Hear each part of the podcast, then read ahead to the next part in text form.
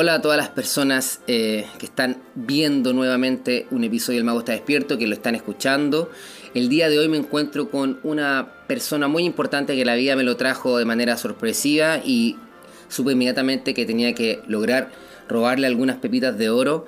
Me encuentro el día de hoy con don Hugo eh. Fuchslocher, que estuve, que estuve revisándolo en internet y Fuchs representa el zorro y Locker representa cueva y vendría siendo eh, el zorro que está en la cueva. Hugo Fuchslocker. Exactamente, esperando salir al mundo. Mundo. Pero aquí estamos saliendo al mundo con, con el mago está despierto. Eh, don Hugo, usted es una persona que muy movida, muy activa, podríamos eh, decirlo con una palabra popular de ahora, que como es una especie de emprendedor espiritual, emprendedor, pero al mismo tiempo un médico, al mismo tiempo un escritor, al mismo tiempo un conferencista, en toda su vida ha hecho muchas cosas, en, buscando yo siento em, su propia verdad interna, pero al mismo tiempo parece que es una verdad que está cada día más compartida. Algo pasó, la lágrima terapia. Sí, la verdad las cosas es que sí, tal como tú dices, en el fondo desde muy pequeño he sido un buscador, un busquilla, me, me eduqué en colegio de curas, ellos me crearon una inquietud espiritual, eh, bastante grande. Y después de los curos estuve en el Bajaulá, los Jarecrina, los mormones, los testigos Jehová. Eh, fui masón por tres años, me echaron de la masonería, pero siempre con una inquietud espiritual bastante grande. Pero siempre relacionando estas enseñanzas con la sanidad, con la salud, que eso ha sido lo más importante. Homeopatía. Eh, no principalmente con la homeopatía, sino que relacionando todas las cosas con la salud, la forma de alimentarnos, la forma de ser, eh, la persona cómo debe actuar eh, para que uno vaya creciendo internamente y al mismo tiempo también de una forma íntegra. tuve la gran suerte de a la edad de 16 años aproximadamente encontrarme con un libro que a mí me cambió la vida. Ese libro se llamaba Piense y hágase rico de Napoleon Hills. Está todavía en boga y de hecho ahora han hecho hasta una película, me parece, porque es verdaderamente importante. Lo leí muchísimas veces. Y eso decía meta, plan, acción, perseverancia y un gran sueño por qué hacer las cosas. Y yo pienso que ese gran sueño mío ha sido justamente relacionado con la salud. Pienso que nuestra salud en este mismo momento ha sido siempre paupérrima, verdaderamente mala y no conocemos una salud que sea verdaderamente la que nosotros debemos tener los seres humanos, que fuimos hechos creados o evolucionados, como lo quiera pensar la gente, de una cosa tan especial que es mágica, verdadera, auténtica, infinita, eterna e ilimitada. Muchachos, yo les dije que veníamos acá, yo hoy soy un minero que viene a extraer oro y aquí ya están empezando a salir los barrotes, lingotes de oro, oro por kilos y kilos y kilos, porque cada cosa que dijo me, me cautiva. Primero, mire, Personalmente yo soy una persona muy, muy buscadora espiritual también. Sin embargo, también eh, tengo un estudio, soy una especie de emprendedor. Mira qué bonito. Y, qué es lo que me, hace resonancia? Yo me he dado cuenta que un emprendedor necesita ser espiritual, porque necesita tener esta fe, esta búsqueda en ir, como poder mantenerse con este sueño. Y yo conozco, por grado, eh, debido a este tema del emprendimiento, llegué a la lectura de Napoleon Hill, leí ese libro. Ah, mira qué interesante. Y y, usted, a pesar de ser de una espiritualidad, me está hablando de un libro que tiene que ver, que quizás no es tan espiritual en cuanto a las palabras que salen ahí. Sin embargo, un libro que lo marcó para un camino espiritual. No, es que sabes lo que pasa, que a veces la gente se confunde un poco con el título, porque dice piense y hágase rico. Pero la riqueza nuestra no solamente económica, la riqueza más importante es la riqueza de la sabiduría, la riqueza que uno tiene internamente. Y eso hace de que sea verdaderamente especial. Y como te decía, este libro dice que uno debe tener un sueño y perseguir ese sueño. En el fondo es lo mismo que dicen las escrituras, que dice busca el reino de Dios, ¿no es cierto? Y su justicia y todas las cosas van llegando por añadidura. Y yo pienso que eso ha sido tan importante porque ha marcado mi vida y me he dado cuenta que a través de esta búsqueda me han llegado las cosas.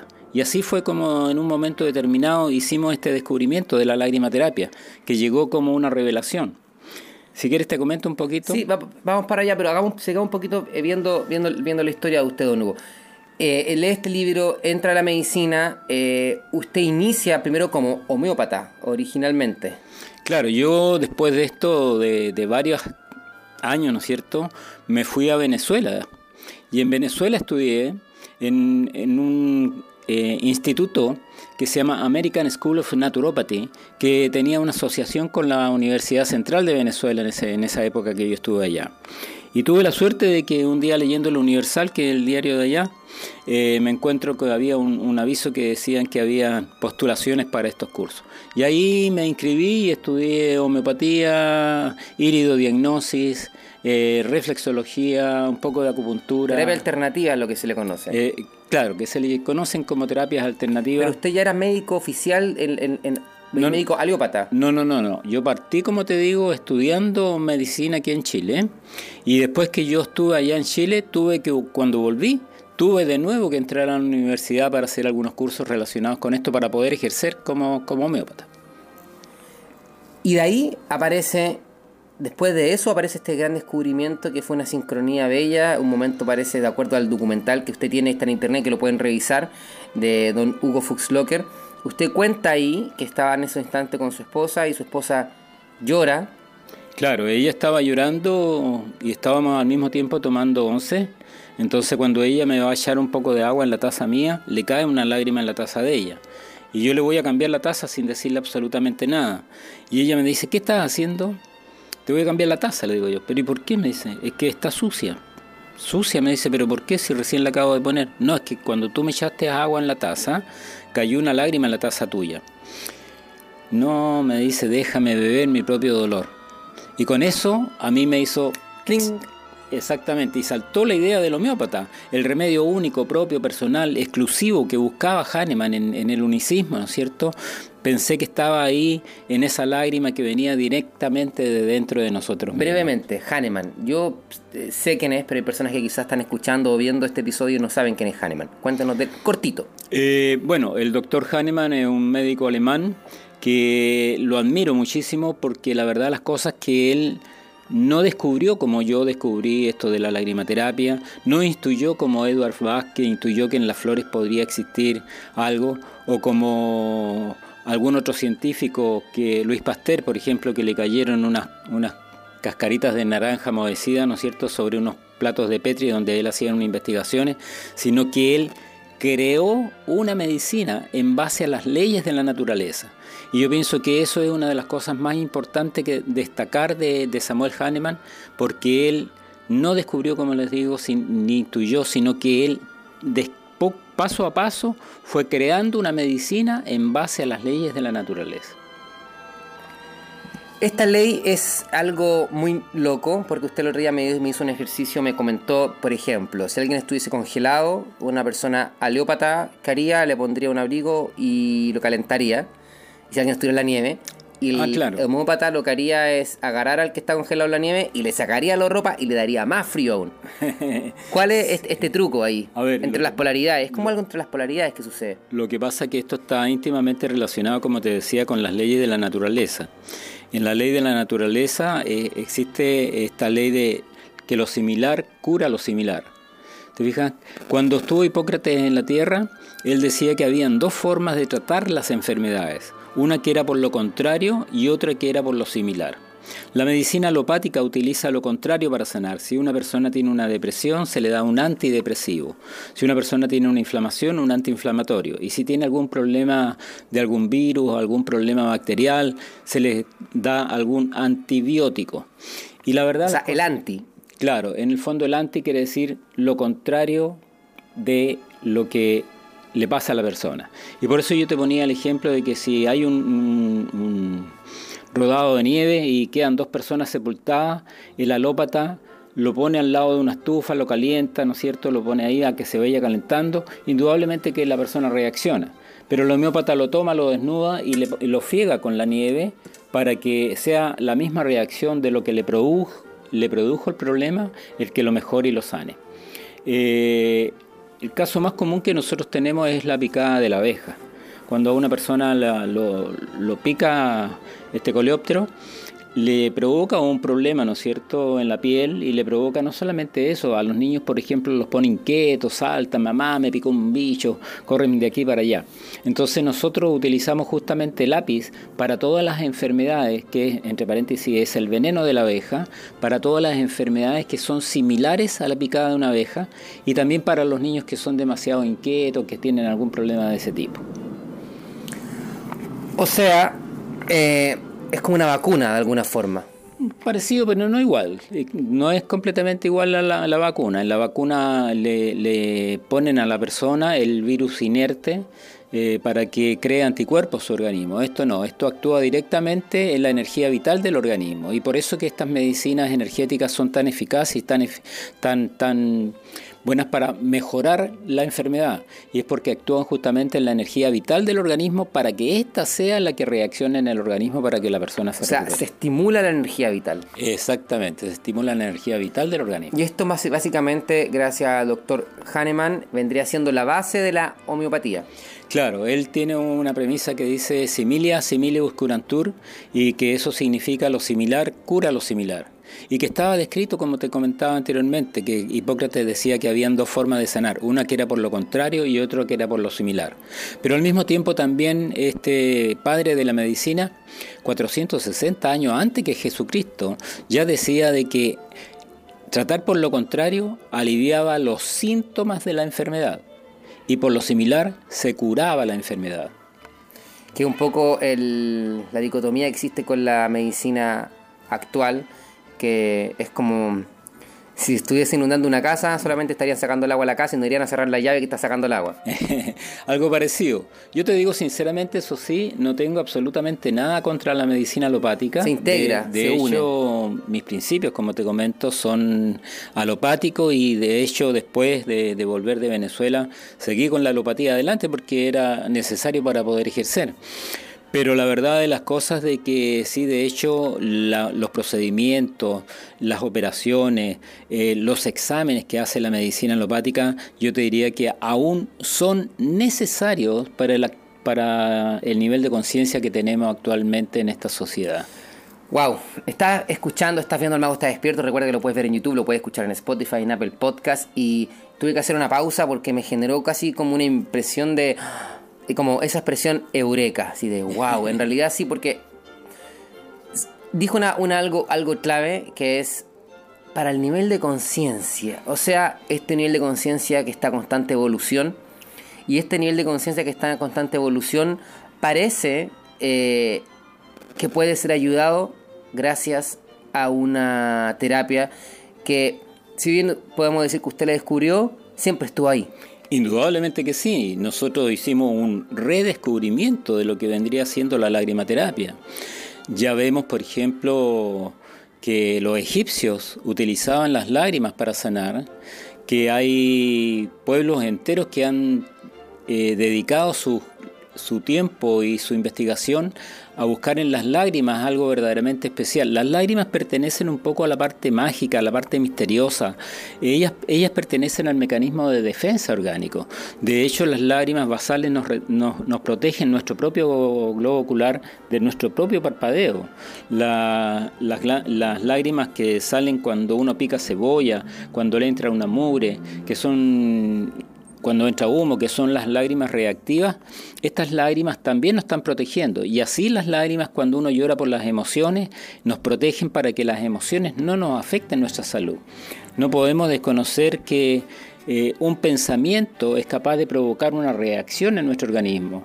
La otra vez cuando conversábamos te comentaba yo que si una persona en este mismo momento piense, usted señora, usted señor que está viendo este programa de tan interesante que tiene El Mago está despierto.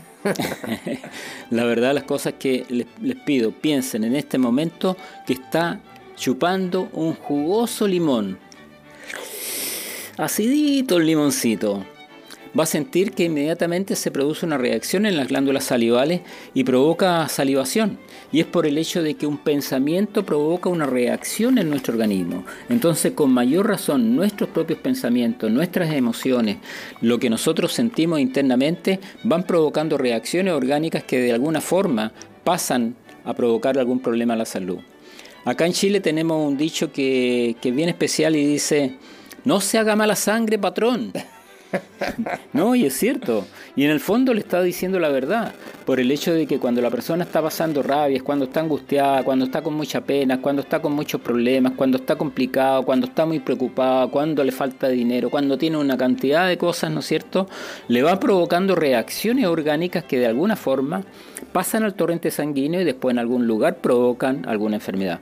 Las, las conocidas enfermedades llamadas psicosomáticas tienen este tipo de características.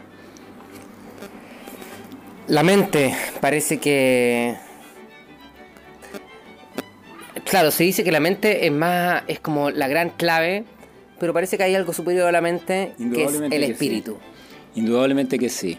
Cuando nosotros pensamos y hablamos y la gente intenta hacer cosas con la mente y que dice que mueven eh, cosa, no sé si verdaderamente llegará a ser cierto, pero yo soy cristiano y como cristiano creo que verdaderamente Jesús era capaz de caminar sobre el agua, eh, multiplicar los peces, chasquear los dedos y mejorar a los enfermos, porque es el espíritu nuestro, ¿no es cierto?, que es tan potente el que provoca esas reacciones, no es la mente la que produce ese tipo de de ¿Dentro de las lágrimas está el espíritu para usted? Eh, vienen del interior de nuestro ser y si lo relacionamos justamente con la enseñanza que de Jesús, cuando Él estuvo en la tierra, dice, entra solo en tu habitación y en silencio, comunícate con el Padre que está dentro de ti, Él mora en la fuente de vida eterna. Nosotros buscamos a Dios por fuera y está tan cerca de nosotros, está dentro de nosotros. Y después Él mismo dice, bebe gratuitamente, no las cobra nadie, del agua que fluye de la fuente de vida eterna. ¿Qué más claro? Hace dos mil años atrás, eh, nos estaba diciendo que debíamos beber las lágrimas. Con todo respeto, les tengo que decir que, pucha, como fue malentendido el conocimiento que él entregaba, los curitas cambiaron las lágrimas por una hostia. Las lágrimas eran gratis. Y ahora nos damos cuenta que, pucha, desafortunadamente estas instituciones están cayendo poco a poco porque empieza a prevalecer la espiritualidad del ser humano más que las religiones. Las religiones no han cumplido con su verdadera eh, razón de religar, de reunir, de juntar. Y es por ese mismo motivo, ¿no es cierto?, es que hay tantas religiones. En cambio, el espíritu nos unifica a todos por igual. Lingotes de oro, está bien. Eh, pura sabiduría. Eh, usted tiene mucha experiencia, don Hugo, en, en, en la medicina. Pero es, es bien como dice usted, usted es un, buscador del espíritu. Y, y creo que, que finalmente la homeopatía o la medicina ha sido la manera para que usted pueda contactarse con Dios.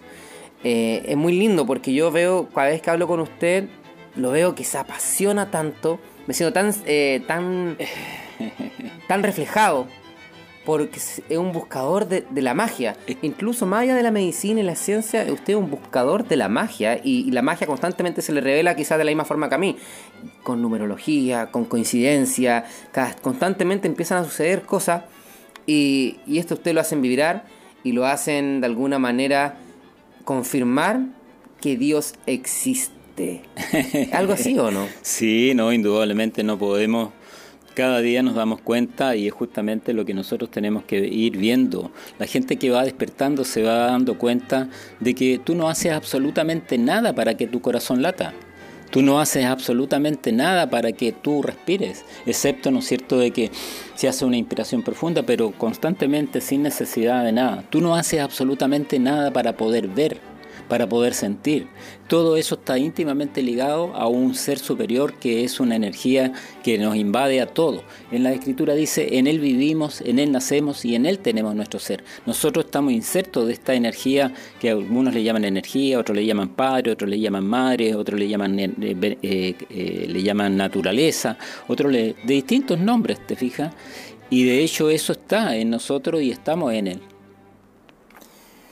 Usted, eh, descifra, descifrador, ¿existe esa palabra? Descifra, descifrador de, sueños. El otro día eh, estuvimos conversando de esta teoría que hablo y que en realidad está es súper clara que, realidad, que la realidad pareciera que, que es un sueño, que cada uno alcanza a percibir lo que pueda.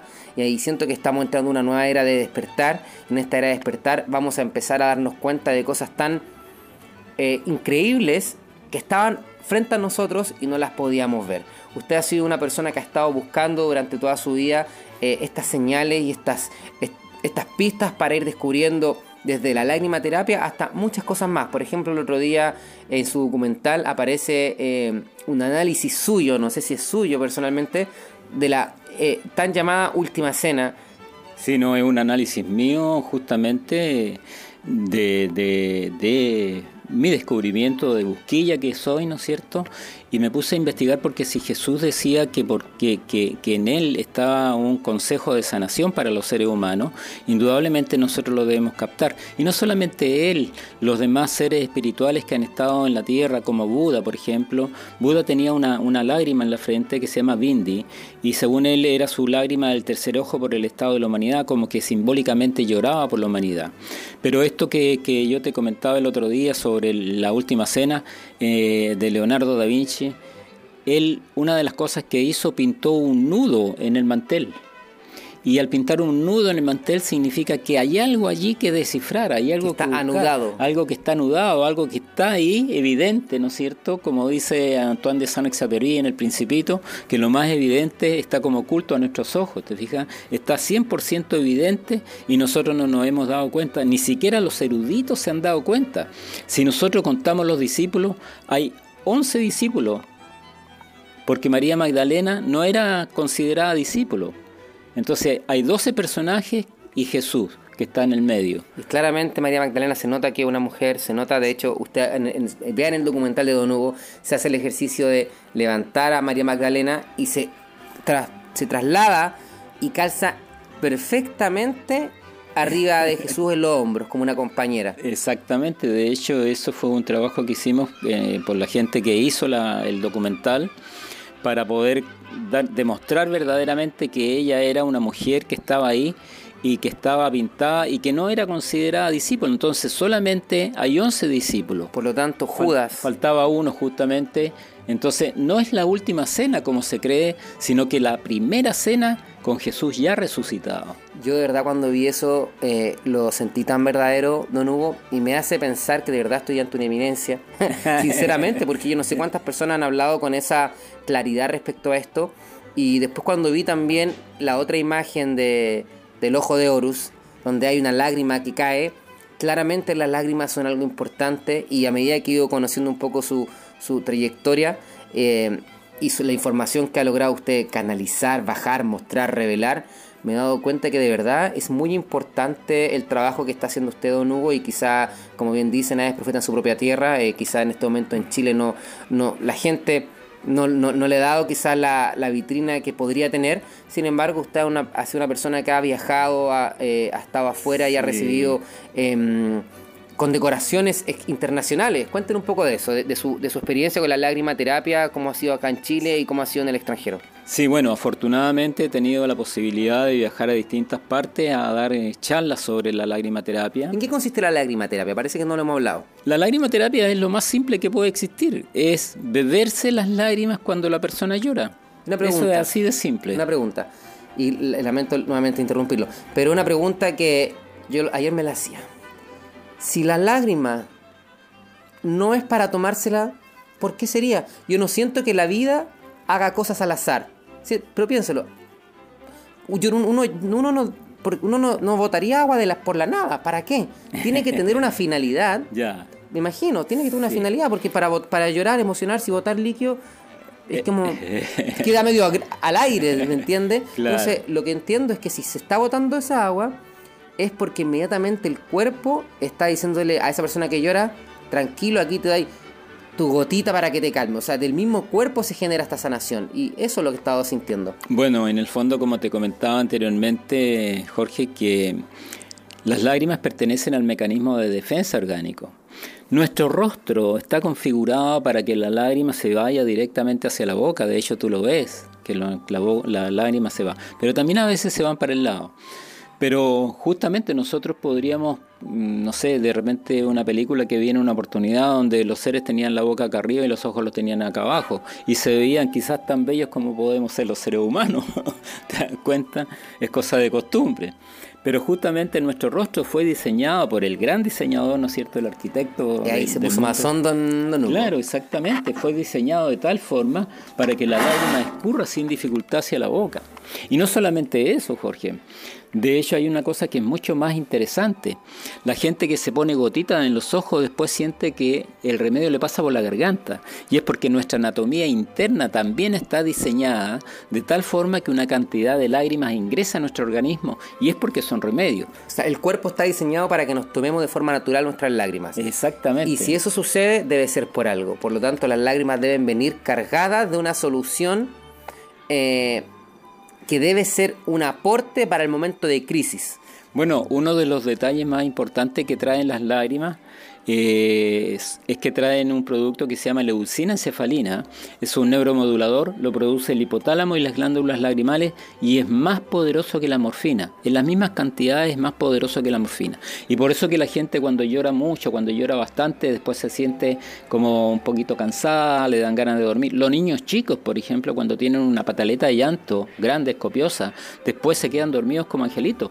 Y es justamente por el hecho de que las lágrimas traen estos elementos que nos ayudan a sentirnos mejor, a relajarnos, a, mejorar. Eh, lo que tú me comentabas anteriormente para que no quede en el tintero, de que por qué salen estas lágrimas hacia afuera. Y yo te digo justamente por eso, porque nosotros tenemos que ir tomando conciencia. lo más importante de todo es elevar nuestro nivel de conciencia para que formemos un grupo grande de gente que está cambiando su nivel de conciencia, que están despertando, para que podamos provocar un cambio general en todo el mundo. Y salen hacia afuera principalmente para que tú tengas conciencia que puedes hacer un tratamiento con tus propias lágrimas, hacer consciente que estás bebiendo este producto que viene de tu interior y al mismo tiempo tener la posibilidad de tocar tus lágrimas y compartirlas contigo o con otra persona pasándoselas simplemente por la piel. Así de simple así y de así, de, así de tecnológicos somos. no? así de tecnológicos somos. Sí, somos, pues. somos, pantallas touch. Pero es que a medida que vayamos recordando vamos a darnos cuenta de eso. Eh, en un rato más voy a tener que cambiar la batería porque aunque le quede la mitad de la batería a la cámara todavía, yo prefiero asegurarme por cualquier cosa. ya. Y antes de y antes que nos vayamos a esa pausa, quiero que finalicemos la pregunta que le hice, que obviamente lo interrumpí y porque no quería dejar de pasar un poco qué era la lacrimaterapia, explicar bien, pero le dije, ¿qué ha pasado en Chile y qué ha pasado en el extranjero? Usted ha estado viajando y parece que las personas eh, de forma internacional han podido apreciar más eh, esta terapia que incluso en nuestro país. Bueno, eh, he ido vengo llegando de México donde fui a dar una charla y, me encontré con una gran sorpresa de vuelta de que la lagrimaterapia había sido reconocida por Medicine Sans Frontier, Medicina Sin Frontera. O sea, para mí eh, que una institución de este tipo eh, tan importante, una institución francesa, haya reconocido la lagrimaterapia como una medicina, ¿no es cierto?, es para mí verdaderamente me llena de orgullo. Eh, por ser uno de los, de los que difunde este tipo de, tratamientos, ¿no es cierto? Eh, cuando fui a Cuba a dar una charla, eh, me tocó ser el último orador en esa oportunidad y había habido mucho... Era el plato fuerte. no, no sé por qué me dejaron para el último, no, nadie sabía ni siquiera de lo que yo iba a hablar. Sí, era verdaderamente increíble. Y la verdad de las cosas que habían hablado de los alquimistas como Paracelso, habían hablado de, Samuel Hahnemann, habían hablado de Edward Bach, y yo salgo con mi, mi tratamiento de la lagrimaterapia y el, el locutor que estaba en esa oportunidad ahí, o el anfitrión, ¿no es cierto?, hace un, algo que me llenó de, de mucho orgullo también, hace un parangón. Dice, tenemos a Paracelso que buscaba la piedra filosofal, a Hahnemann que buscaba el remedio único, propio, personal, exclusivo del ser humano y creó eh, la, homeopatía, una medicina tan especial y energética. Tenemos a Eduard Vázquez, que también había sido homeópata, pero él intuyó que en, en las flores había un, un, elemento de sanación tan especial y se buscó y se dedicó a buscar. Y ahora tenemos a este descubridor de la lagrimaterapia y me pusieron entre los más grandes y verdaderamente yo me siento verdaderamente orgulloso a pesar de que esas cosas no se saben. pero sí, de hecho, afortunadamente he tenido más experiencias fuera. He ido a Miami a dar charlas, eh, he ido a Quito también eh, a dar charlas sobre la lagrimaterapia y lo más importante de todo de estas charlas, en Quito me, me sucedió cosas bien importantes que cuando estaba dando la charla la gente quería ellos mismos dar sus propios testimonios de lo que le habían pasado con las lágrimas. Y yo les, digo a ustedes mismos, señores auditores, en este momento que algo mágico y por eso que el mago está despierto es que si usted piensa y analiza su vida hacia atrás y se da cuenta que cuando tuvo algún llanto copioso, cuando fue invadida por una emoción bastante fuerte, cuando tuvo un problema, cuando tuvo una dificultad o cuando tuvo un reencuentro, cuando lloró intensamente, usted tomó después de eso decisiones que cambiaron su vida. Porque eso hace la terapia, cambia entorno, cambia situaciones, la gente se cambia de trabajo, se separa, se juntan, perdonan, en fin, hay una cantidad de cosas que pasan relacionadas con esto. Discúlpeme, no es solamente un cambio físico ni emocional directo, sino es capaz de transmutar la realidad completa. O sea, como vendría diciendo algunos otros autores, por ejemplo, Enric Corvera, que es una persona que hace un trabajo con la biodescodificación, no sé si lo he escuchado. Sí, perfectamente, lo, lo, conozco y he estado junto con él y en sus seminarios que hace. Eh, muy bueno también lo que dice él, y él habla mucho de este campo cuántico, de que, o lo que yo entiendo en este momento, que la lágrima terapia es tan potente que no solamente hace un cambio emocional directo dentro de tu cuerpo o un cambio en tu físico, sino es capaz de transformar toda la realidad. O sea, por ejemplo, otra vez usted me contaba este ejercicio de una niña que tenía un problema con un auto y se empezó a tomar la lagrimaterapia y al otro día le robaron el auto. Se acabó el problema. Entonces uno dice, ¿será sincronía, coincidencia? Yo no sé, pero de alguna manera desde que empezó con la terapia se le solucionó el problema. Y quizás no fue algo directamente en el cuerpo, pero algo en su realidad se modificó. Indudablemente que sí, o sea, por eso yo te digo que esto de la lacrimaterapia eh, y las mismas lágrimas pertenecen a la parte mágica, a la parte misteriosa, a esta parte un poco oculta que nosotros desconocemos porque yo mismo, que llevo tantos años en esto, Muchas veces me encuentro con experiencias que son verdaderamente increíbles y sanadoras. Te cuento una anécdota muy cortita. En una oportunidad a una señora le regalaron un gatito y ella tenía dos gatitos siameses. Pero resulta que los gatos siameses son como bien especiales y este gato era como que venía a descompaginar toda la, la situación familiar que tenía con sus dos gatitos. Y, pero ella se enamoró del gato y lo quería tener y lo llevó al médico para que lo calmaran, le dieran algún remedio más tranquilo, qué sé yo. Y el gato se, se escapó de las manos del, del, veterinario, se le apoyó en las piernas y la señora estaba llorando por esta misma situación, le puso las manos acá y le lambió las lágrimas. Y después el gato era el más tranquilo que tenía en la casa.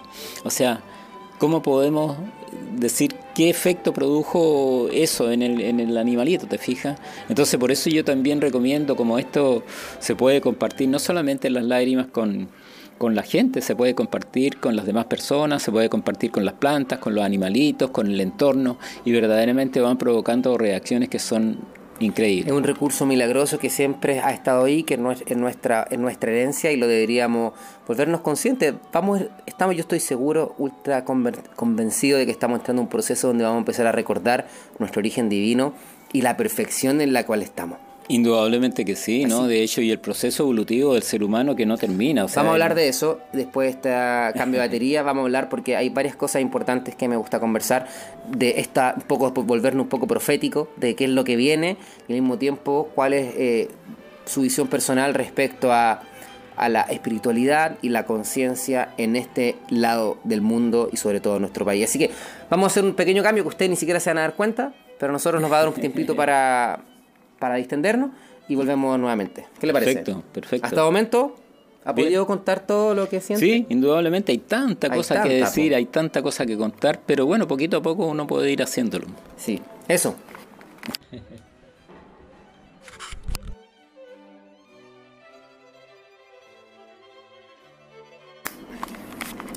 Don Hugo, seguimos en este episodio Muchachos, de verdad, muchachas y muchachos, eh, estamos en un increíble episodio, de verdad, don Hugo. Eh, yo he estado conversando con muchas personas durante eh, este proceso del mago está despierto y cada vez se vuelve más profesional. Solamente empezó con audio, después empezó con cámara, ha ido tomando vuelo. Y en mis últimas conclusiones que he estado tratando de hacer es tratar de conectarme con personas mayores que yo, porque finalmente es ahí donde yo tengo que dar la posibilidad de que las personas puedan tener acceso a esta comunicación más ágil, quizás más con mi facilidad en las redes sociales.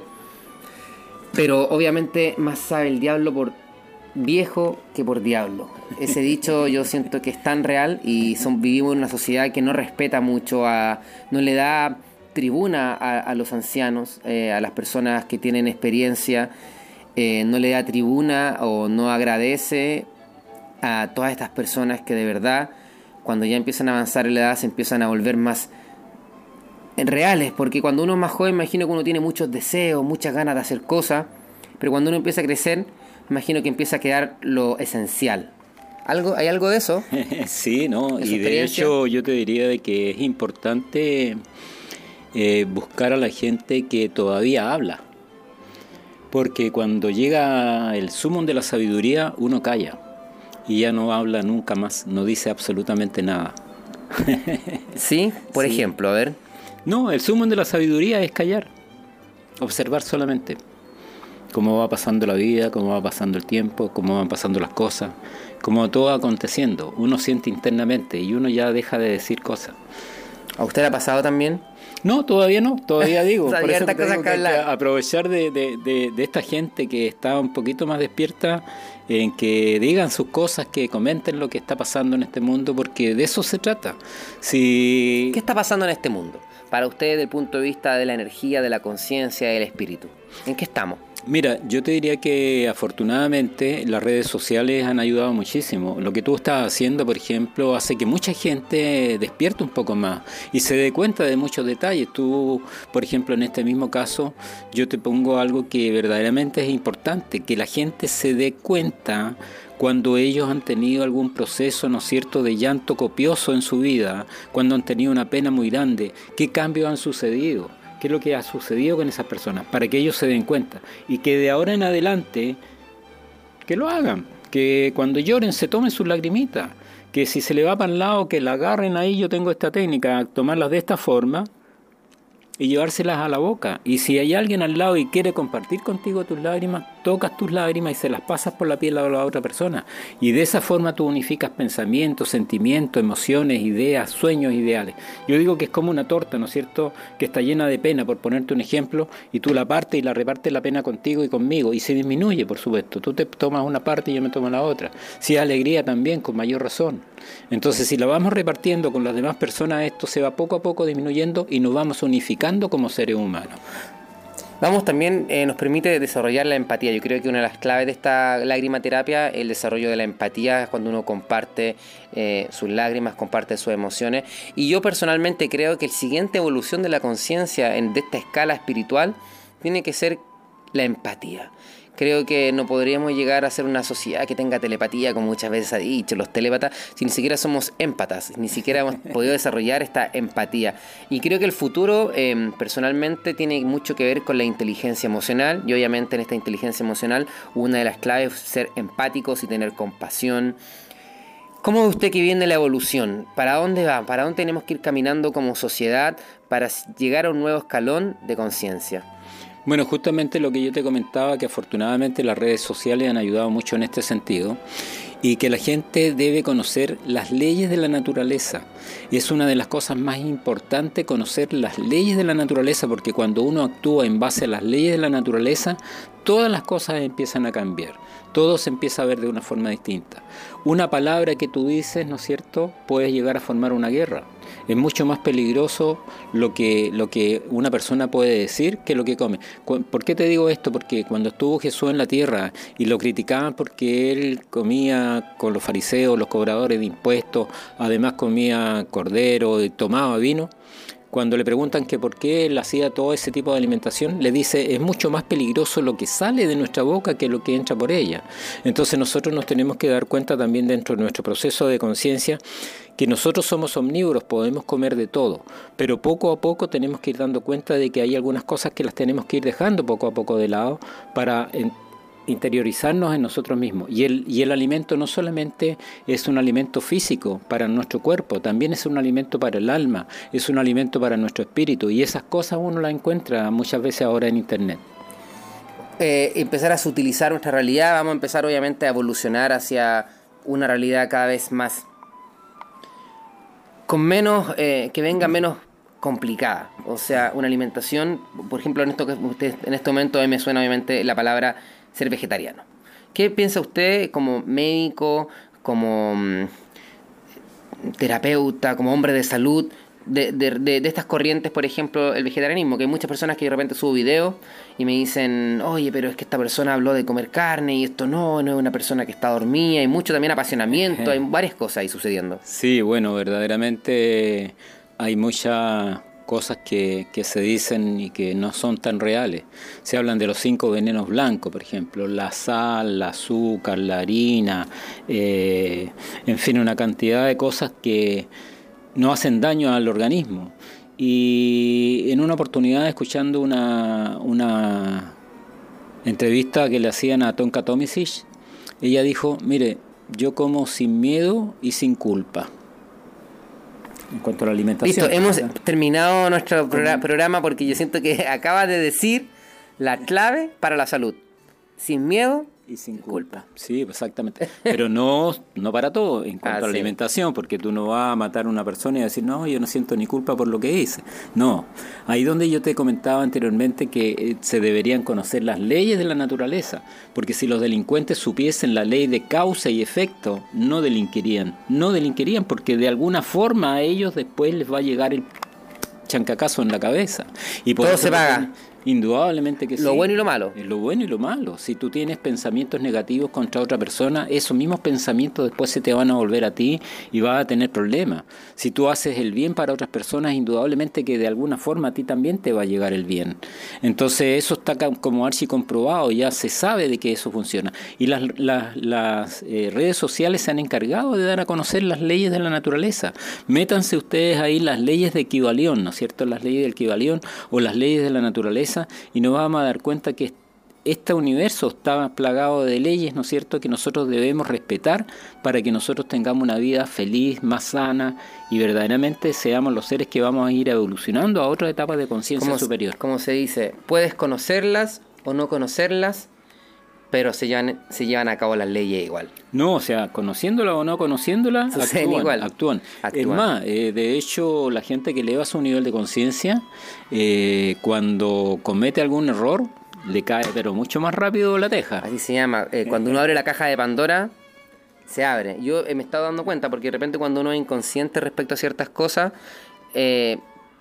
no, ni, como que ni, uno, no se da ni cuenta de la causa y el efecto. Pero cuando uno ya eh, toma conciencia, finalmente es mayor lo que viene de vuelta. Sí, indudablemente que sí. ¿Sabes tú que nuestro centro que tenemos en Santiago... Cuéntanos de eso. Se llama Salud Consciente.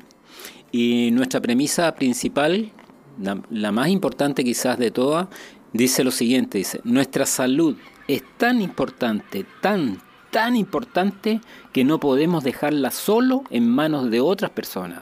Hoy en día tenemos una gran cantidad y un abanico enorme para hacer algo por nosotros mismos, partiendo de nuestros propios pensamientos. Si sabemos que los pensamientos negativos provocan reacciones negativas en nuestro organismo, indudablemente que tenemos que irlos cambiando.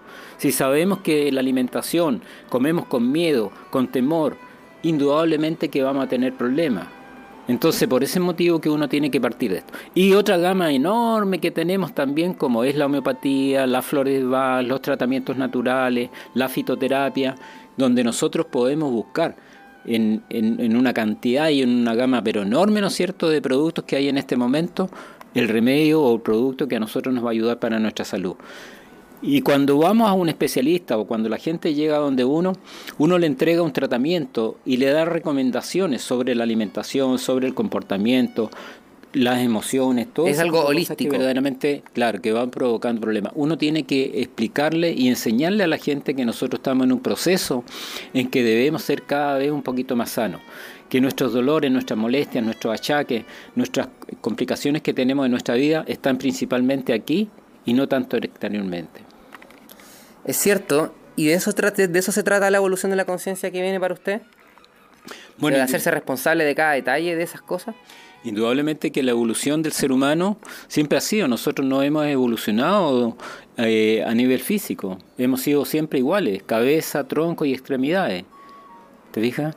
Pero la evolución del ser humano es una evolución de conciencia. Cuando somos más conscientes de que verdaderamente existen leyes en la naturaleza que actúan a nuestro favor o en nuestra contra si no sabemos, si no las conocemos, cuando nos damos cuenta de que tenemos posibilidades de hacer algo por nosotros mismos para poder estimular nuestro organismo y sanarnos, indudablemente que nos ayuda.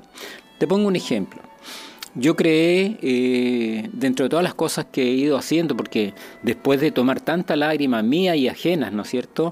Como que a uno se le va despertando la conciencia y me han llegado muchas intuiciones que son sanadoras. Te voy a poner algunos ejemplos. Nosotros creamos lo que se llama las esencias frutales. Como están las esencias florales, ¿no es cierto? Creamos las esencias frutales, porque las frutas traen también en su esencia sanación. Y ahí se sabe, pero una cantidad de cosas de que las frutas ayudan a que nosotros nos mejoremos y que, algunas frutas nos ayudan. Pero nosotros no comemos todos los días la misma fruta, ¿te fijas? Entonces nosotros hemos creado esto de las esencias frutales que nos ayudan también a eso. Otra cosa que creamos fue eh, la ventilación exotrópica. Mira, si tú dejas un clavo aquí, lo dejas mañana y está una semana el clavo aquí, después va a terminar oxidado. ¿Te fijas? O sea, el oxígeno a nosotros nos da vida, pero al mismo tiempo también nos oxida. Entonces cuando tú haces una ventilación exotrópica donde estás, echas todo el aire para afuera y te quedas unos segundos sin respirar, tú vas provocando que en esos pequeños instantes, ¿no es cierto?, tu organismo empieza a regenerarse. Y eso ayuda a que uno se vaya sintiendo mejor.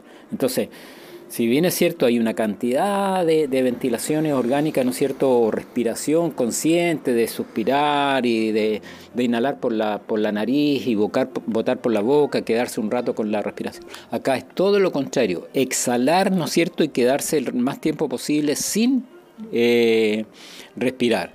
Indudablemente que también eso tiene sus pros y sus contras, porque cuando uno deja de respirar mucho rato, eh, el organismo empieza a producir más glucógeno y, el cerebro se alimenta de eso.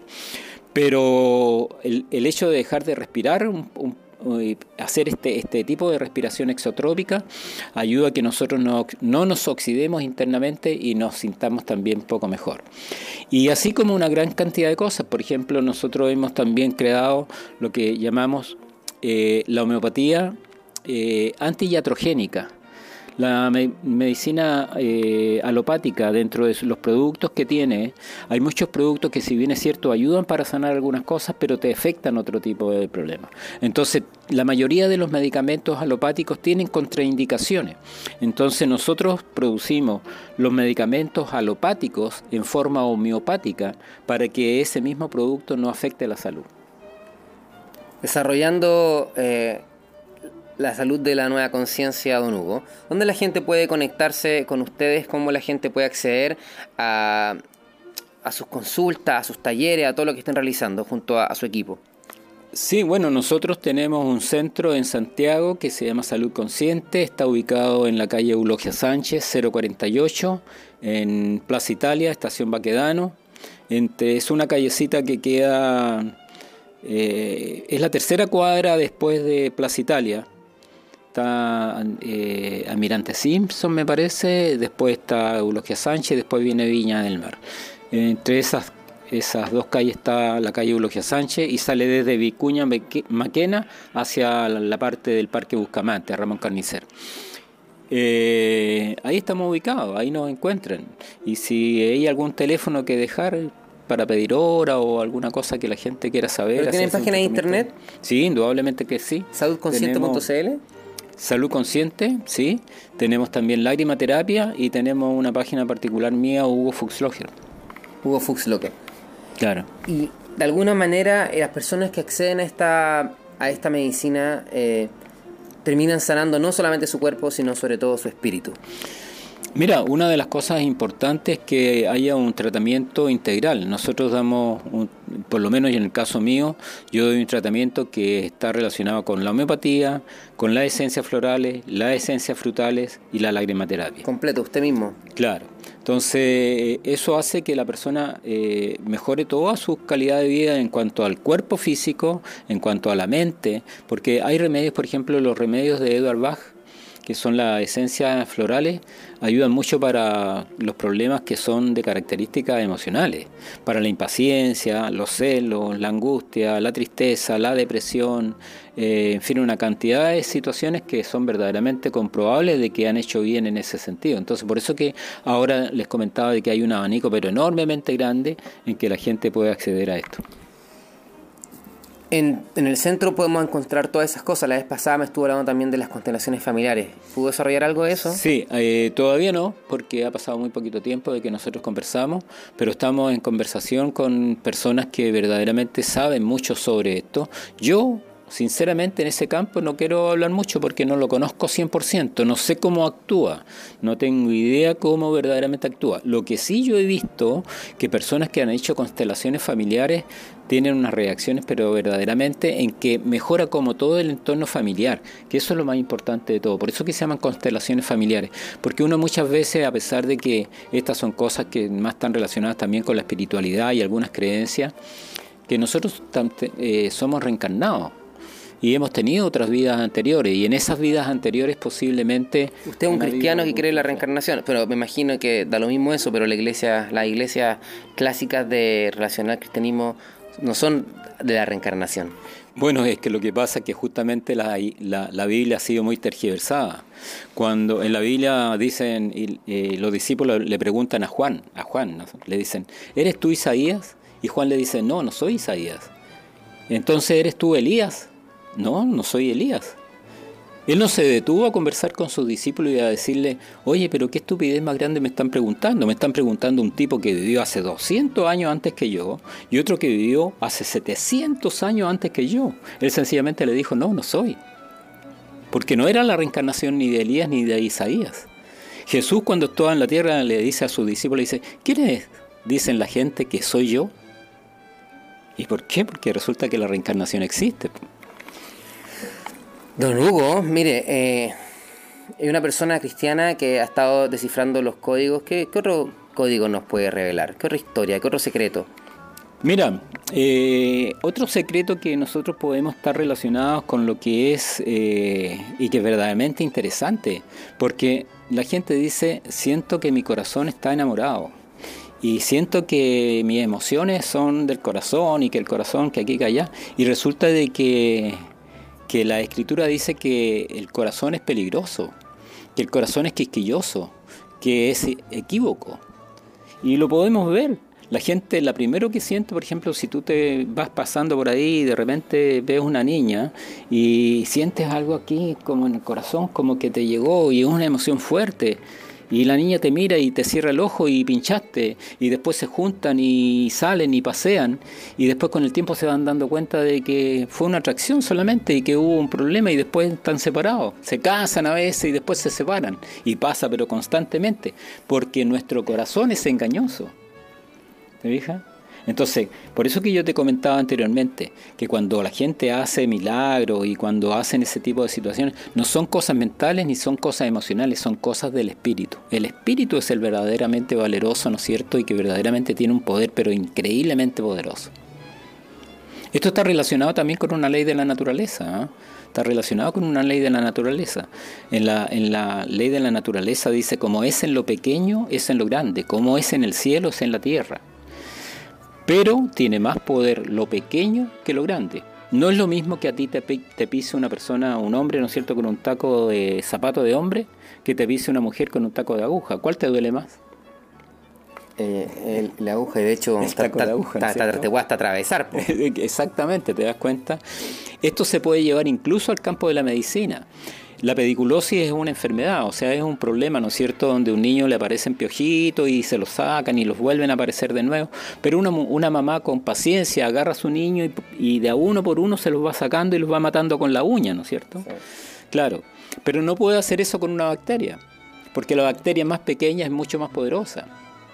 Y menos se puede hacer con un virus. La medicina alopática no tiene remedios para los virus. No tiene remedio para los virus. ¿Por qué no tiene remedio para los virus? Porque resulta que el virus es mucho más pequeño y es mucho más poderoso. Que la medicina misma. Claro. Entonces, cuando tú quieres atacar un virus, por ejemplo, tienes que atacarlo con algo mucho más pequeño que el mismo virus y tienes que atacarlo con energía. Y ahí está la homeopatía, ¿no es cierto?, que son medicamentos energéticos que llegan a, producir un cambio en la energía vital del organismo para que sea esa energía vital la que provoque la sanación de la persona.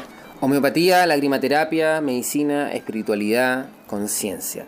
Eh, palabras que parece que envuelven su nombre, don, don Hugo la pregunta que he tratado de hacer todo este rato, ¿hacia dónde cree que vamos nosotros como sociedad? Eh, ¿Cree que viene un despertar? ¿Estamos viviendo un despertar? ¿Se cumplen las profecías? ¿Ha escuchado hablar de las profecías, de, esta nueva era de luz, este amanecer galáctico, esta nueva conciencia? ¿Ha sido parte de esa? ¿Le resuena? ¿Le llama, ¿Le llama a usted del interior? ¿Cree que vamos hacia allá? ¿Cree que estamos en un momento privilegiado? ¿Cómo lo ve? Sabes tú que lo que me acabas de, de preguntar te lo agradezco porque es una cosa muy, pero muy importante. Si tú ves Apocalipsis, en Apocalipsis dice, se alzarán hijos contra padres. Lo estamos viendo, o sea, de hecho los hijos cada vez están más sin respeto con los papás, si lo consideramos en el colegio, ¿no es cierto? Eh, los profesores podríamos pensar que son los padres de los niños, ¿no es cierto? Y antiguamente había un dicho que decía, sonó la campana, llegó el profesor. Ahora ese dicho lo cambiaron, dice, llegó la campana, sonó el profesor. ¿Te das cuenta? Y, es cierto. Eh, la tierra, la tierra se mecerá como choza de paja. Eso está en el libro de Apocalipsis. Exactamente, la Revelaciones. la tierra se, me, se, mecerá como choza de paja. ¿Te fijas? O sea, nosotros lo hemos visto, han habido temblores bastante acá, que es esta una zona temblorosa, ¿no es cierto? Verdaderamente nuestro país es muy tembloroso, igual que Japón, igual que otros, pero ahora están habiendo temblores en distintas partes del mundo. Y vaya a saber si en un momento determinado la tierra entera va a ser la que va. Pero las revelaciones que están ahí, ¿no es cierto? Y las profecías son advertencias para nosotros, son advertencias, tú no lo tienes que tomar como un decreto que eso va a suceder, sino que eso es una advertencia que nos están diciendo, oye, cambia tu nivel de conciencia, ándate por el lado que verdaderamente se va a provocar una buena reacción en, la gente y vamos a tener un mundo completamente mejor. Y de ¿Se puede convencer de eso o solamente hay que ser el ejemplo? ¿De convencer? ¿Convencer? No, la gente se convence cuando tiene fe, cuando tiene creencia y cuando cambia sus paradigmas. Porque la verdad las cosas que nosotros... Mira, te pongo un ejemplo. ¿Pero hay que perder tiempo en convencer? ¿O mejor ocupar el tiempo para uno mismo y brillar y que a las personas le llegue, le llegue este brillo? Mira, eh, y de repente uno pierde energía tratando de decirle a las personas, oye, a esto, mira, ¿qué pasa si ve esto? ¿Por qué no lee esto? ¿Por qué no ve este documental? No, no, no. Mira, yo te digo una cosa. En la, escritura hay una parábola que es la, la, parábola del sembrador. El sembrador va caminando por, el, camino y va tirando sus semillas. Las va tirando, las va tirando, las va tirando. Y unas van a caer en tierra fértil y otras van a, caer en tierra, en tierra árida. Y otro va a caer en la, en la roca y ahí se va a podrir la semilla, ¿te fijas? La verdad las cosas que no. Mira, yo te voy a hacer un comentario que está relacionado también con esto que tú me preguntabas anteriormente de ser busquilla. Si yo en este mismo momento te digo, mira, yo tengo manzanas, ¿quieres manzana? Y si le digo a, a las personas que están viendo, ¿quieres manzana? Unos van a decir que sí y otros van a decir que no. El que busca, ¿no es cierto? dicen que siempre encuentra, pero los elegidos son los que eligen. Si yo te, te están poniendo, mira, elige este camino o este otro, ahí está, las dos posibilidades. Es como en la película Matrix, como cuando le entregan la pastillita, ¿no es cierto? Y le dicen, ¿te la quieres tomar o no te la quieres tomar? Tú tienes que elegir el camino que tú quieres seguir. Si tú lo eliges, indudablemente que el camino de la perfección existe. Y ese camino está relacionado con una conciencia distinta. Entonces la persona que busca, la persona que encuentra, después siempre va a seguir siendo un buscador, va a empezar a buscar más, va, va a cambiar su forma de ser, va a darse cuenta de que cuando comete un error le cae el tejo, ¿no es cierto? Y nos vamos dando cuenta de que estas leyes de la naturaleza que existen eh, en el universo, ¿no es cierto?, están para guiarnos y para protegernos. Y como te digo, las profecías están descritas más que nada como una recomendación para que nosotros ¿Cuáles son sus profecías, don Hugo? ¿Qué es lo que usted visualiza para el futuro? Yo veo un mundo mejor. Yo veo un mundo que, que a pesar... ¿Usted lo ha visto? ¿Ha visto esta evolución? En su, en su, desde su área, desde, su nicho. Sí, sí, sí, sí, sí, de hecho que sí. Es más, eh, mi señora me decía, escucha Rafael, me decía, hay mucho más azul que nubes negras. Hay mucho más azul que nubes negras. Uno tiende siempre a ver eh, en una pizarra blanca el punto se ve inmediatamente, pero olvida que es una pizarra blanca. Claro, exactamente. Pero desafortunadamente, si nosotros lo vemos por los medios de comunicación, siempre destacan lo más malo. No hay ningún canal por ahí que sea tan positivo y que destaque. El mago está despierto, es el ah, canal. Bueno, pues. de hecho, pero yo te digo en la televisión. Eh, ahora los canales internos, ¿no es cierto?, como el tuyo, indudablemente que sí, tú estás entregando cosas que son muy positivas y que son buenas para la gente. Y para mí mismo, finalmente, yo, yo no lo hago por los demás, sí. lo hago por mí. Porque a mí me hace bien y yo aprovecho copuchentear, porque yo llego para acá y digo, a ver, ¿quién es este señor? Y, grabo las preguntas nomás. Pero mi esencia es así. Yo tengo una frase que de hecho ahí la compartí en, Instagram, la subí, le fue muy bien, la gente comentó, todo el mundo eh, se sintió afín. Y yo decía, cuando uno se conecta con su propósito, las cosas ya no las haces tú, las hace el universo. Indudablemente que sí, lo que yo te comentaba anteriormente. Cuando uno busca el reino de Dios, y su justicia. Y no se trata de cosas religiosas. Sí, es que lo que pasa es que la palabra Dios está muy relacional, la iglesia, y está, gente que no gusta eso. Pero cuando tú buscas el reino, ¿no es cierto? Que es el verdadero reino de la naturaleza para, cambiar el nombre del, del universo, y todas las demás cosas te llegan por añadidura. Todo te llega por añadidura. ¿Sabes tú que el primer cambio de conciencia que la gente tiene que hacer es darse cuenta que todo lo que le ha sucedido hasta este momento y en el momento que está ha sido necesario para su proceso evolutivo. Si toma esa conciencia y se da cuenta que todo lo que le sucedió era necesario para su, su momento que tiene en este momento, desde ese mismo momento empieza a cambiar su vida. ¿Aparece el perdón? Indudablemente que sí. y uno suelta. Claro, Cuando uno suelta, el universo puede ser. Indudablemente, de hecho, eso es muy positivo de que la gente se dé cuenta de que nosotros. Mira, hay un dicho por ahí que dice que las cadenas más potentes del ser humano eh, no las conocemos, no las conocemos. Y están relacionados, ¿sabes con qué? ¿Con qué? Principalmente con nuestros temores. Los miedos. Los miedos. Y nuestras culpas.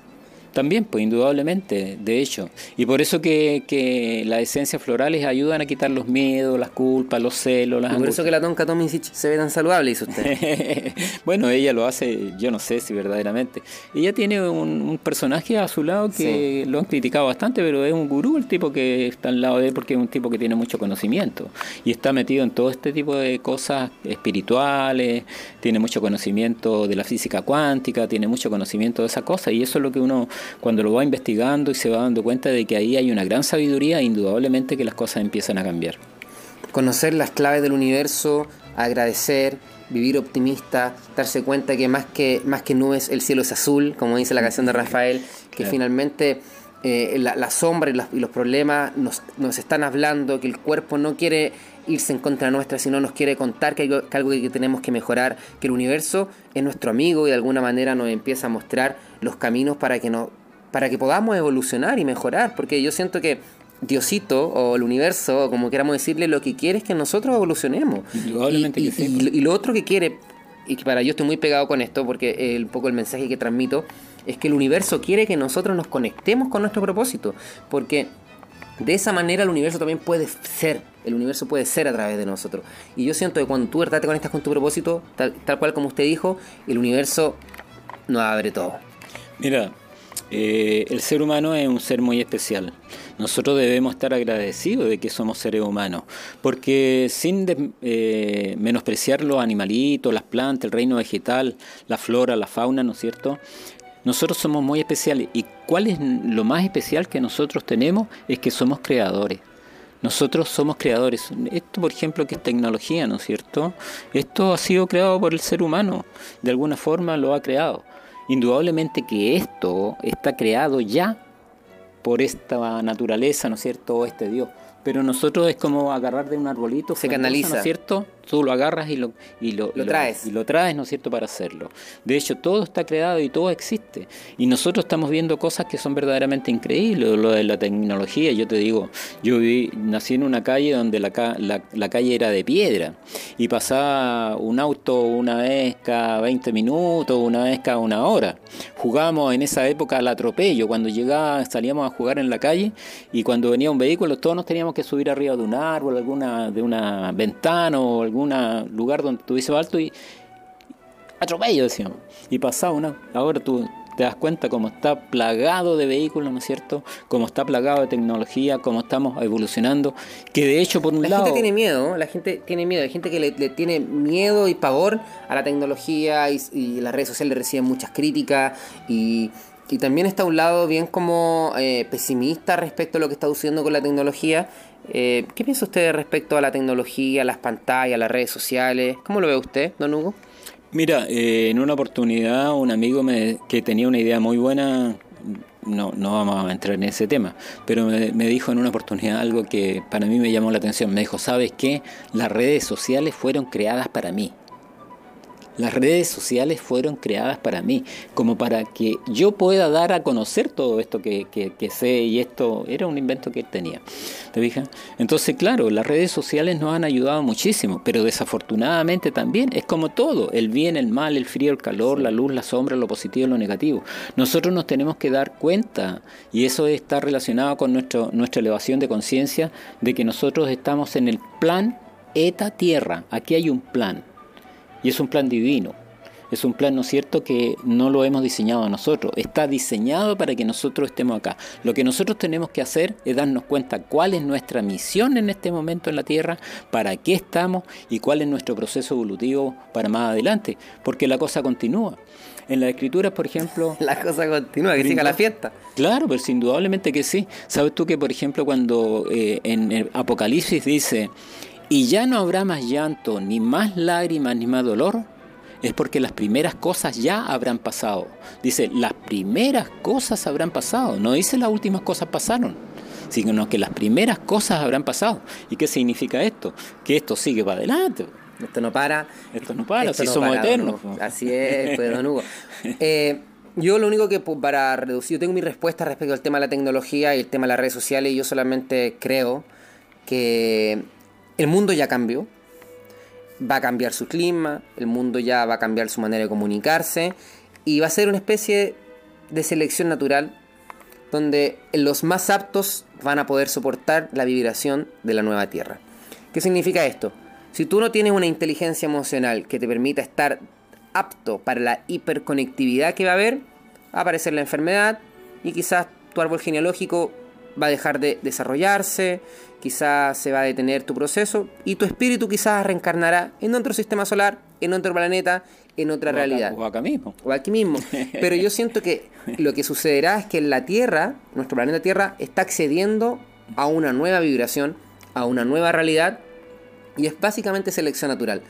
Si tú no estás apto para esta nueva realidad, no podrás vivir en esta realidad.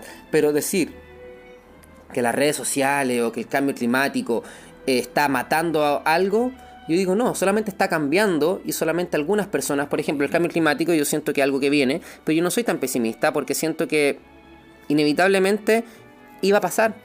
A la buena o a la mala, la Tierra iba a adaptarse a algo nuevo y, y es sí o sí que hay que hacer un cambio respecto a cómo nos llevemos con ella. No, no, no está esa opción de que no lo vamos a hacer o sí lo vamos a hacer, no, porque si tú vas a poder vivir en este planeta Tierra, va a ser bajo esas nuevas reglas, bajo ese nuevo paradigma. Si no, básicamente no va a existir, no va a estar viviendo acá. Exactamente, o sea, lo que tú Selección natural. Claro, existe esa selección natural. De hecho, eh, los más aptos, como dices tú, o como decía Darwin, ¿no es cierto?, que eran los que sobrevivían, pero en este caso los que tienen una, una conciencia distinta son los que van a sobrevivir, los que van a adaptarse. ¿Y sabes por qué? Es tan especial si uno a veces se da cuenta y, y lo que pasa, el problema es que la gente muchas veces no crea. En la escritura dicen que hasta los cabellos te los tienen contados. Hasta los cabellos te los tienen contados. Dice, caerán mil a tu alrededor y a ti no te tocarán. ¿Te das cuenta? Y muchas veces pasa eso. ¿Sabes tú que es verdaderamente increíble? ¿Cómo se cae un avión, ¿no es cierto?, a unos cuantos metros y resulta de que uno falleció y el otro se quedó vivo. ¿Te das cuenta? Y, sin ni siquiera magulla, magulladura, ¿te fijáis? O sea, de hecho es verdaderamente increíble. Y esa persona indudablemente que tiene alguna misión, que continuar en la vida, por ese motivo pasa. Refugiarnos en el espíritu, refugiarnos en la cueva de la luz. Sí, indudable. Diría el zorro escondido en la cueva de la, de la conciencia. Este, usted es un zorro en, la cueva de la conciencia refugiado. Hugo Fuchs Locker. Eh, Llevamos, usted no sabe, más de una hora conversando acá. Mira. Y yo creo que ya está súper bien para finalizar esto. Me encantaría poder seguir conversando. Hemos conversado desde lo esencial, desde el área de usted, que es la medicina homeopatía, la lagrimaterapia y obviamente todos estos pequeños gemas preciosas que ha ido soltando de sabiduría, de experiencia, espiritualidad y filosofía. Don Hugo, ¿algo más que usted quiera compartir que sienta que se le queda en el tintero?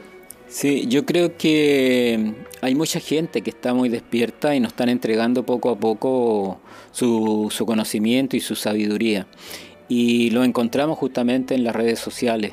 Eh, como te digo, nosotros vivimos en un mundo que es dual. Existe el bien, el frío, el calor, la luz, la sombra, lo negativo, la vida y la muerte, que la vemos, ¿no es cierto? A pesar de que la muerte no existe porque nosotros somos eternos, muere nuestro cuerpo.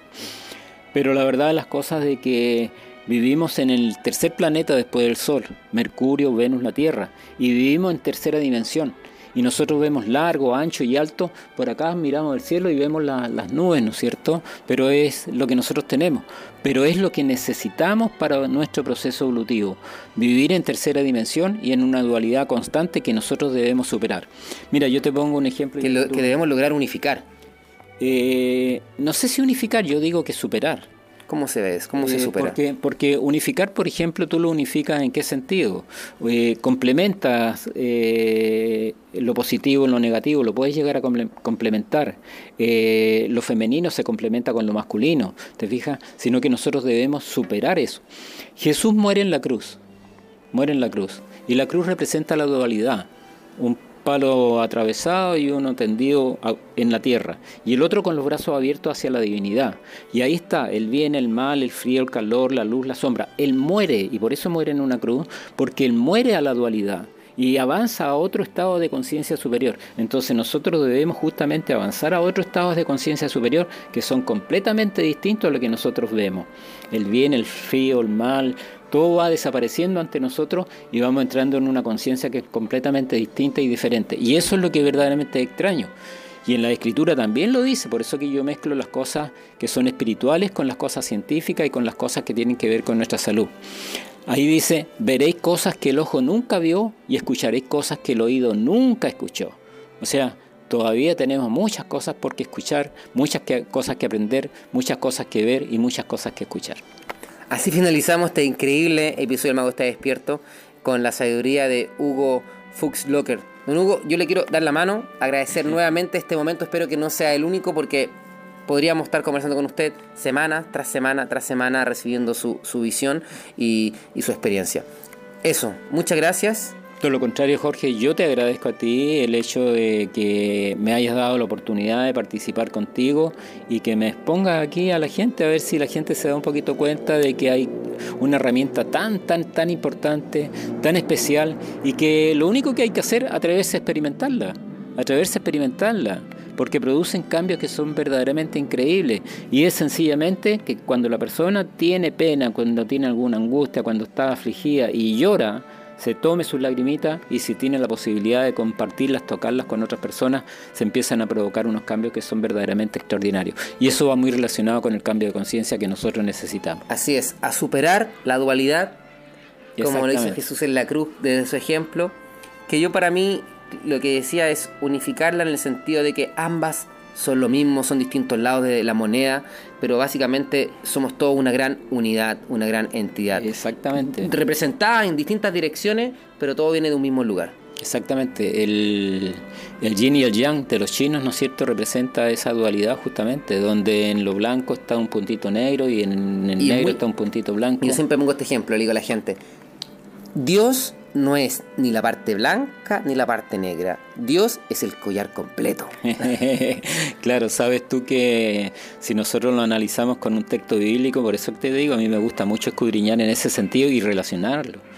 Pero la Biblia ha sido eh, tergiversada, Indudablemente que sí, que ha sido tergiversada. Y más que tergiversada, ha sido tergiversada en los hechos, no en el conocimiento mismo que dice la Escritura. Por ejemplo, a ver, te, pongo un ejemplo. Cuando Job estaba con una terrible picazón en, en, su cuerpo y dice la Biblia que él se estaba rascando con una olla, un sartén debe haber sido que se estaba rascando la espalda, ¿no es cierto?, con un sartén, y pasa a su mujer por el lado y le dice, maldice a tu Dios y muérete. Y entonces él le dice, como las mujeres fatuas y sin conciencia has hablado, ¿es que acaso no puedo también recibir la parte negativa o la parte mala de Dios? Mira qué increíble, ¿es que acaso no puedo recibir también la parte mala de Dios? Y más abajo dice, y Job no pecó con sus labios. O sea, nos tenemos que dar cuenta que el bien y el mal, el frío, el calor, la luz, la sombra, está metido en nosotros, no es en Dios, porque Dios es puro amor. Dios es infinito. Es infinito, eterno, ilimitado y es puro amor. Y así, y así se funde la dualidad en una unidad a través de la aceptación, de entender que todo es uno finalmente. Indudablemente que sí, y para allá vamos. Para allá vamos. Eso es de, eso se trata, de darnos cuenta de que hay una integridad y que somos unos con el universo. Así vamos a finalizar porque ya llevamos una hora diez y, y está bien, podríamos hablar dos horas, pero mm, una hora está bien. Sí, indudablemente que sí, por supuesto. Su documental dura una hora y usted siente que es un poco largo. Sí, sí. O sea, la gente un poquito impaciente, que una de las cosas que uno debe también es tratar de mejorar la impaciencia. Lo ven un rato y después lo cortan porque no. Y se pierden lo, mejor que viene al final. Como digo yo, lo que pasa es que también el, el ver también está un poco obsoleto, yo siento, para los tiempos actuales, por eso siento que el audio es súper importante y este programa va en audio, porque usted, usted cuando maneja Santiago, ¿cuánto se demora en su viaje? Una hora y media. Este capítulo dura menos. Si usted le pone play en su auto y va a escucharlo completo sin ningún problema y no va a necesitar ver nada más que escucharlo. Es increíble el audio. Sí, no, indudablemente que sí. La radio es, tiene algo especial. Sí, indudablemente que sí. Porque el video nos exige estar ahí mirando.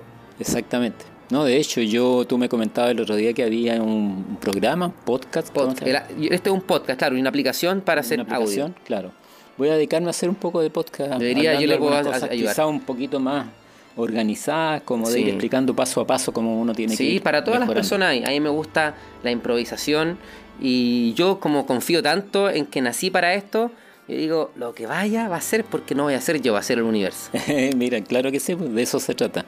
Así que eso, muchas gracias. Estamos viendo El Mago está despierto. Recuerda que lo puedes escuchar en Spotify, lo puedes escuchar en el celular iPhone, en la aplicación que viene instalada de fábrica que se llama Apple Podcast. Y puedes ver este episodio, obviamente, en YouTube. Suscríbete, compártelo. Si esto es de valor, déjamelo saber. Si te interesa eh, las terapias y la medicina y la salud consciente de Don Hugo, por favor, recuerda salud consciente y lagrimaterapia. Googlealo, va a aparecer. También está el libro, está el documental. Así que muchas gracias.